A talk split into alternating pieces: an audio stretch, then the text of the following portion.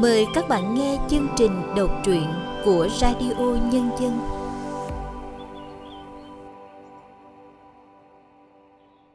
Xin chào các bạn đang đến với chương trình đọc truyện của Radio Nhân dân. Các bạn thân mến, trong chương trình đọc truyện hôm nay, chúng tôi xin giới thiệu truyện ngắn Cha con bầu tèo của tác giả Mạc Cang qua sự thể hiện của Xuân Khoa.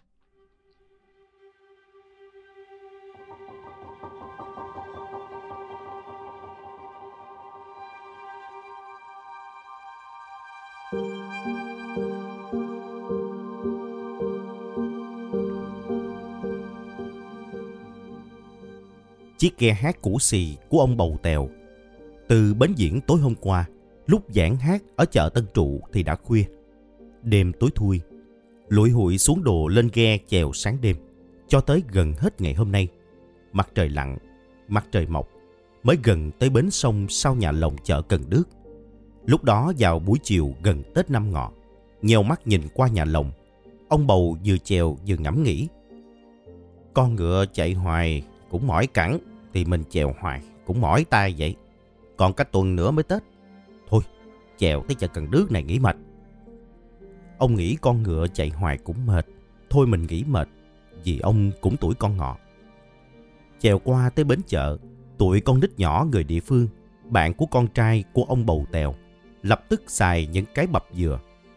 Có đứa tha được khá nhiều mảnh dáng nhỏ, cũng như tất cả những gì khác nếu có thể làm một chiếc cầu cạn trên bãi sình. Sau đó cả đám A xuống, phụ khiên giác trống kèn vật dụng biểu diễn của ghe hát, chạy u lên nhà lồng chợ.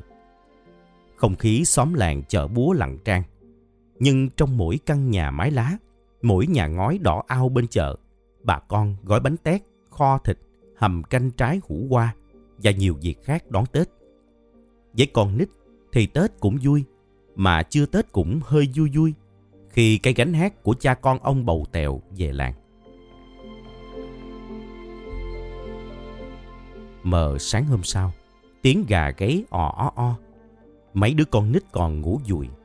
Khi đó, những ánh đèn dầu dừa leo lét của phiên chợ sớm cuối năm nhòe đi trong ánh mặt trời rực rỡ thì tụi con nít choàng người thức giấc. Ăn xôi bắp, ăn khoai luộc, khoai nướng xong lại hè nhau phụ với ghe hát bầu tèo làm sân khấu, treo phong màn. Tới trưa thì bao nhà lồng chợ lại bằng phên tre, giải bố. Mượn bộ dáng làm sân khấu còn phải mượn ghế cho khán giả ngồi.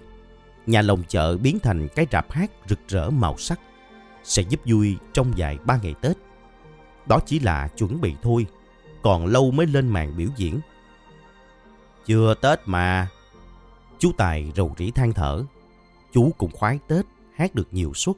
Công chuyện xong rồi. Chú hề con và các bạn của mình nhảy ùm xuống sông, nước lớn, xôn xao tràn bờ. Lục bình lá dày xanh um, nở bông tím tím, từ mọi ngã sông kéo nhau về túm tụm khúc bến chợ. Còn nhiều đám khác thì trôi đầy con sông vui. Tụi con nít và chú hề con ôm bập dừa hay cây chuối lội tuốt qua bên kia sông, hái bông điên điển và hái những trái bần ổi. Đặt trúm, dặn lưới bắt cá, bắt cua đồng, cùng là mấy con lương bự. Chút chiều đem về rạp hát cho bà bầu tèo, má của chú hề con sẽ kho mặn nấu canh chua. Chứ chưa hát tiền đâu mà đi chợ. Trước Tết, ở đâu cũng vậy, bà con cô bác khán giả, mắc công chuyện, lo Tết. Ai mà ở không đi coi hát, cho nên ghe hát bầu tèo đói meo. Nhưng mà làng xóm có cái tình. Bà con chạy tới rạp hát, cho mượn hay là cho luôn cả chục ký gạo, ký nếp thơm. Nay có canh có cá, bầu bì, diễn viên mừng rân. Hứa hát xiệt hài hước cho thiệt là ngon lành, phục vụ bà con có lòng tốt. Kêu một miếng khi đói, bằng một gói bự khi no, lá lành đùm lá nát.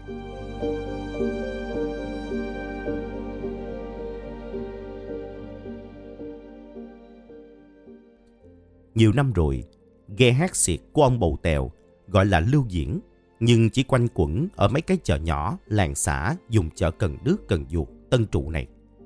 Chứ còn không chèo đi đâu cả. Do vậy mà con trai út hề của ông bà Bầu Tèo có nhiều đứa bạn ở các chợ đây.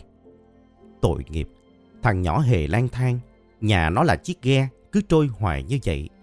Rầy đây mai đó. Cho nên nó nào có tới trường học, có được học hành gì cho cam. Có người tốt bụng, cảm thương, tìm cách nói với ông bầu tèo. Thôi thì ông bầu tính coi, gửi thằng nhỏ hề ở lại đây, cho nó tới trường học dạy ba chữ. Kiến tha lâu đầy tổ, coi vậy mà về sau có chữ độ thân. Khó ai khi dễ. Bà con ở chợ đây hùng với ông thầy giáo nuôi nó. Còn ông bầu yên tâm chèo ghe đi hát, cũng êm trời mà. Nghe bà con nói cũng chí phải, nhưng mà làm như có điều gì khó nghĩ, ông bầu cứ đưa tay gãi cái đầu hoài. Còn bà bầu thì đứng bên chồng, cái mặt méo xẹo muốn khóc. Lát sau ông bầu mới ngập ngừng nói. Dạ cảm ơn cô bác. Thiệt tình tôi với má sắp nhỏ cũng có tính vậy. Ngặt cái nó phải làm hề. Nói não ngay bà con khán giả bến nào cũng khoái nó. Tới hát mà không có nó. Ai cũng hỏi tôi nó đâu. Thì tôi cũng khó trả lời bà con à. Ai coi ông bầu tèo hát xiệt cái trò đi guốc trên sợi dây thép. Thì ngoài cái chuyện vỗ tay rầm trời, khen tài năng hát xiệt kêu bằng có một mà không có hai của ông. Khán giả sợ ông té mà cũng còn cười. Cũng là cười cái rầm, cười rầm trời về cái tài làm bộ cũng té của chú hề con. Chú mình đứng dưới sợi dây thép, lật đật lăn xăng như là mấy con còng gió, lo lo sợ sợ. Lấy bàn tay nhỏ xíu che mắt, một tay dịnh nơi trái tim. Ngộ ghê, không biết tại làm sao mà trái tim trong ngực chú Hề phồng lên rồi xẹp xuống, y như người ta bơm bánh xe. Lại còn lấy cái nón rách hứng ông bầu tèo, sợ ông sơ ý té xuống sân khấu tội nghiệp. Dù gì cũng là ba của tôi mà. Chú Hề con nít diễn, vừa thấy thương mà vừa thấy thức cười. Hề bận cái quần thì bự, còn phải cột sợi dây nơi lưng quần, treo cái quần lên vai đã đành. Thức cười muốn chết luôn. Cái áo cũng ngộ, chật chội nhỏ xíu như áo khỉ. Chú hề con còn có cái lỗ mũi tô son đỏ chóe như là trái cà chua. Ấy là những cái phép làm cho một người thường thành chú hề. Còn nít trân mà có vẻ thêm hàm râu sạc lô, đội thêm cái nón trái dưa hấu rách. Tướng mạo kỳ cạo, cho nên ai mà thấy thì không thể nào cầm lòng không cười. Làm sao mà buồn cho nổi. Ý quên, cũng buồn chứ. Thằng nhỏ hề nay không được đi học, rồi không lẽ tới già cũng phải làm hề coi sao cho đặng. Bà con mua vé, coi ghe hát xiệt của ông bầu tèo biểu diễn. Nói nào ngay, một phần lớn cũng là vì khoái coi chú hề con. Một bên là sự nghiệp của sân khấu, của gia đình. Con nhà nòi nghệ sĩ thì kiếp con tầm phải nhả tơ. Còn một bên là chữ nghĩa cho có với người ta. Bà con khán giả ruột của nó cũng khổ tâm, chưa biết tính sao. Không chỉ là ghe hát xiệt rông của ông bầu tèo, mà trong mấy gánh hát cải lương nho nhỏ trôi dạt quanh năm cũng có cái hoàn cảnh chung như vậy. Cha mẹ là kép hát, đào hát, phải na con cái đi theo nghèo nhóc, lại còn giường chiếu, bếp nút dướng díu, mà tất cả có lành lặn gì cho cam. Con nít tới tuổi tới trường, bữa nay ở đây, mai ở chỗ khác, có được học hành gì đâu. Có khi người lớn trong mấy chiếc ghe hát gánh hát còn không biết chữ, nói gì tụi con nít. Thời buổi và hoàn cảnh sống đâu phải ai cũng giống nhau.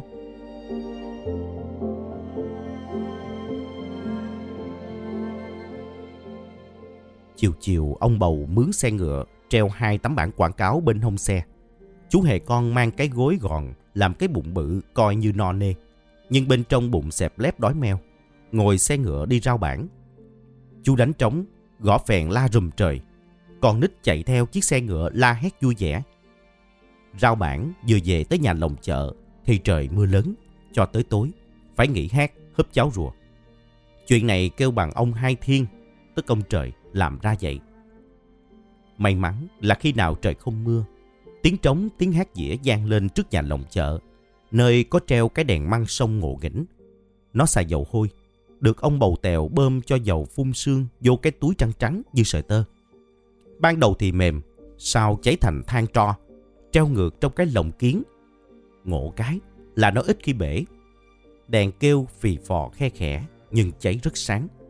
Lâu lâu, ông bầu chạy tới hạ cái đèn xuống đất bơm dầu. Gương mặt ông bầu tèo, cha của chú Hề vừa vui lại vừa buồn. May mà nhờ bà con đùm bọc hay là may đứa con nít địa phương hái rau, bắt cá ủng hộ. Gánh hát bầu tèo cũng sống cho tới Tết lên màn biểu diễn. Thầy giáo trường làng cho ông bầu hay. Ông bầu ơi, sau khi biểu diễn ba ngày Tết xong, chừng hạ nêu, bà con cô bác sẽ làm cái lễ. Xin ông bà bầu tèo. Xin ông vui lòng cho con trai của ông, tức là chú Hề con, ở lại đây để mà bà con hùng nhau nuôi nó, cho nó ăn học như con nít nhà người ta. Cái lễ này chưa diễn ra, mà sao cũng coi lạ lùng chưa từng có. Thuở đời nay, con người ta mà lại là đứa con đang được nhờ, con gạo con tiền, mà người dân tới xin cho nó phải xa gia đình.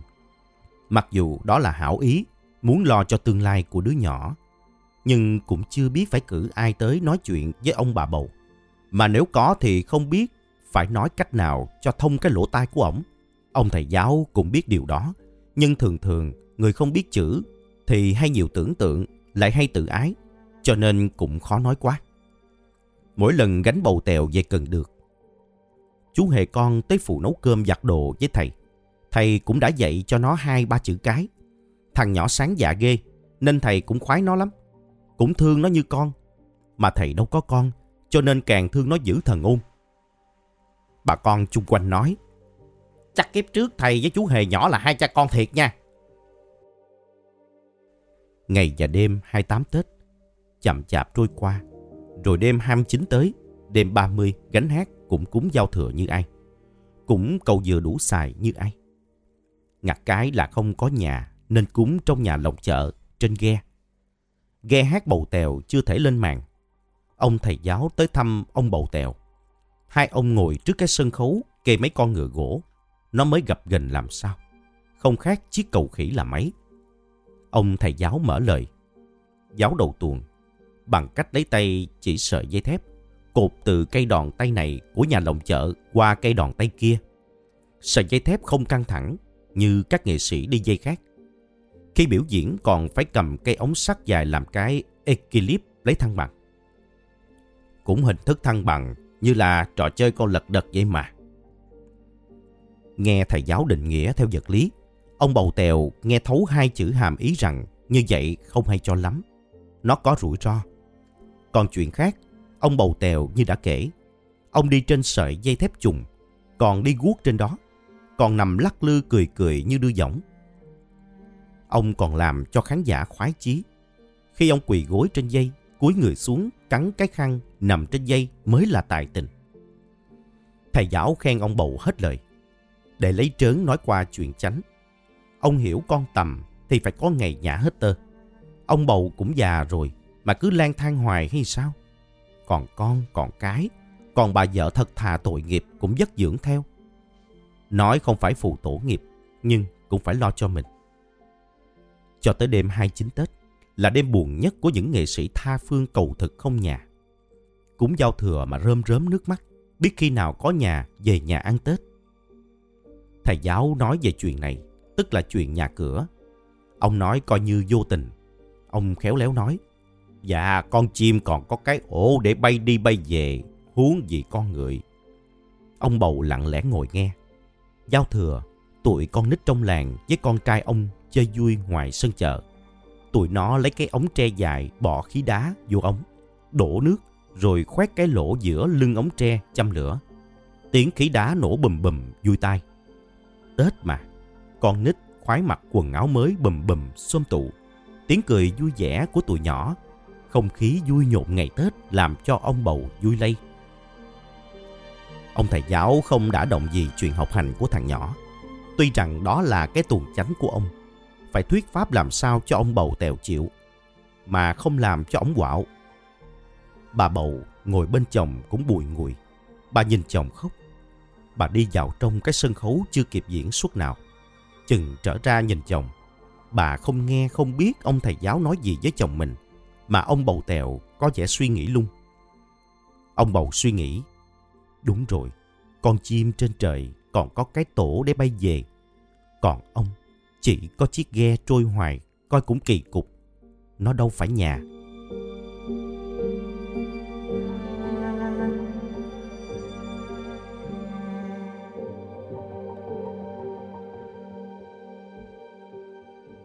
Những ngày Tết vui nhộn đã tới. Tối mùng 1 rồi mùng 2, gây hát của ông bầu tèo diễn một ngày ba suất. Thằng nhỏ hề còn không thể lao bộ mặt hề, gần như phấn son dính cứng trên mặt nó. Xuất diễn sáng mùng 3 hơi thưa khách rồi. Tết gần như đã muốn giãn hát, mặc dù có câu tháng giêng là tháng ăn chơi. Nhưng không có nghĩa là người ta cứ coi hát xiệt hoài. Hát xiệt chỉ có một tuần, Hát xiệt tập luyện công phu nhiều năm mới là biểu diễn lấy ăn được một trò. Mà khán giả thì mau chán. Không phải như cải lương mà đổi tuồng ở lâu một bến được. Nhưng suốt sau đó không lên màn diễn nổi.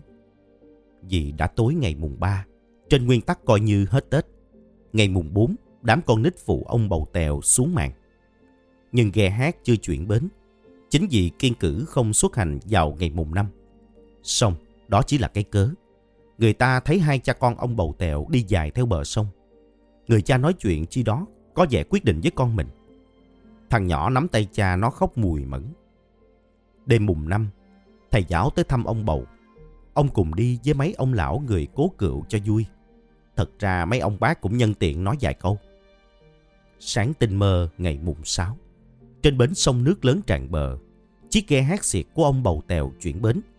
Thằng con trai út của hai ông bà bầu ở lại. Khi chiếc ghe chèo qua bên kia dàm sông, nơi có những cây dừa nước xanh um, thằng nhỏ đứng bên ông thầy giáo nhìn theo. Nó không khóc. Chú hề con ở với ông thầy giáo độc thân tử tế và vui tính. Mỗi sáng, nó cầm cây chổi quét sân trường sạch bon. Nhìn chú ngồi với các bạn trong lớp học thiệt là dễ thương. Khi chú bắt đầu học chữ A, trên khuôn mặt con nít vẫn chưa phai phấn son của chú Hề, hình như phấn trắng, chì đen và màu son đỏ đã ăn sâu vào da mặt. Năm ngọ đó, chú Hề con mới 8 tuổi. Lần đầu tiên định cư trên bờ là cái xứ cần đước gạo trắng nước trong. Chú được đi học.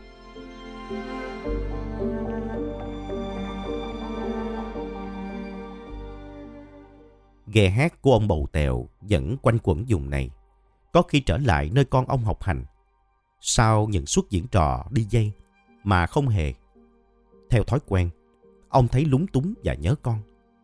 Xong, ông vui vì chuyện con ông sẽ đọc được nhật trình hay là chính nó sẽ viết được một lá thơ. Còn ông thì không thể. Nhiều lúc ông thật sự mắc cỡ vì chuyện đó. Lúc nhỏ, ông cũng theo ghe hát của ba ông. Khổ thật, kể cả má của thằng con ông cũng không biết chữ.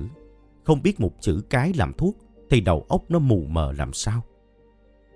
Nhìn không qua khỏi bước chân mình hay cái cổng cánh của nhà mình thì cũng buồn chứ. Người già thì có những lúc buồn và lo âu. Ông bầu tèo thường suy nghĩ. Sau khi ông già thì làm sao bây giờ? Nghề của ông không dành dụm được chút gì để lo cho hậu giận. Ngày nào xào ngày đó.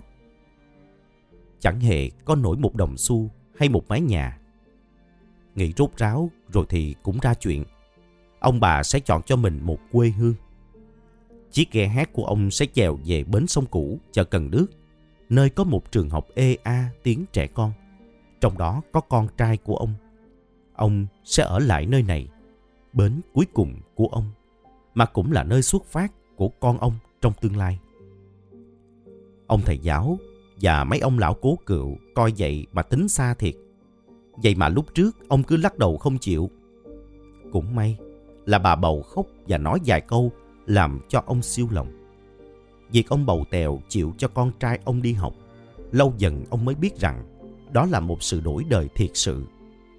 Từ cha của ông cho tới ông, còn bây giờ là con ông. Ba đời chớ có ít ỏi gì, không biết một chữ cái làm thuốc. Ông bầu tèo khi già nhớ lại cái Tết năm con ngựa đó thiệt là vui. Và chính ông kể lại câu chuyện vui kỳ nào như vậy chứ ai trồng khoai đất này?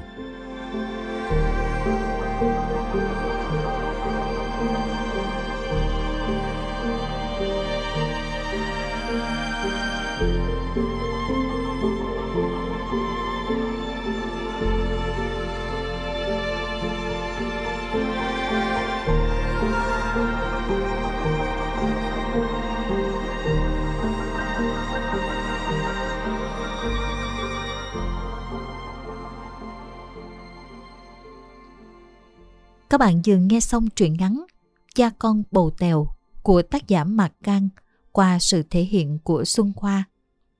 Tiếp theo đây, chúng tôi mời các bạn nghe nhà thơ Hữu Diệt chia sẻ vài lời nhận xét về tác phẩm này.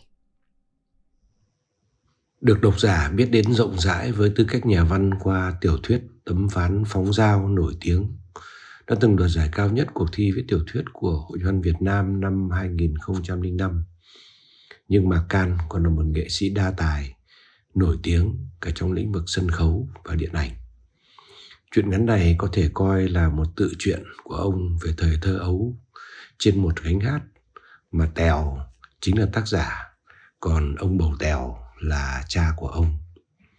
Bằng cách kể chuyện theo ngôn ngữ sân khấu, sử dụng nhiều những câu ngắn, nhiều phương ngữ và cách ví von đậm chất Nam Bộ. Ông đã đưa độc giả về một miền sông nước xa xôi, nơi những người dân sống một cuộc đời mộc mạc, đơn giản, chân tình nhưng đằng sau đó là tinh thần đùm bọc rất nhân văn của người phương Nam, đất phương Nam. À, những phận người lênh đênh trên sông nước sẽ mãi mãi quẩn quanh từ bến này sang bến khác, từ đời này qua đời khác, như cha của ông bầu tèo, như chính ông và đang chờ đợi đứa con trai duy nhất của ông với vai hề trong một gánh hát nghèo túng và đang ngày càng xa sút. Không có một tổ ấm cố định để trở về. Vượt qua nếp nghĩ về một kiếp sống lênh đênh, nhiều cam chịu, nhiều chấp nhận, để có một tương lai tốt đẹp và ổn định hơn. Tưởng là dễ, mà lại là việc không hề đơn giản với những người sống đơn giản. Trong chuyện ngắn này hẳn là với vai trò là người trong cuộc nhà văn Mạc Can mới có thể viết sâu sắc và thuyết phục về cuộc sống và con người phương Nam đến như vậy. Giống như cách mà ông thầy giáo đã thuyết phục ông bầu tèo đồng ý để đứa con lại trên bờ học cái chữ. Và để cuối cùng, chính ông nhận ra rằng đó mới là cuộc đổi đời thật sự của gia đình ông. Các bạn thân mến, chương trình đọc truyện của Radio Nhân dân đến đây xin tạm dừng. Cảm ơn các bạn đã chú ý lắng nghe.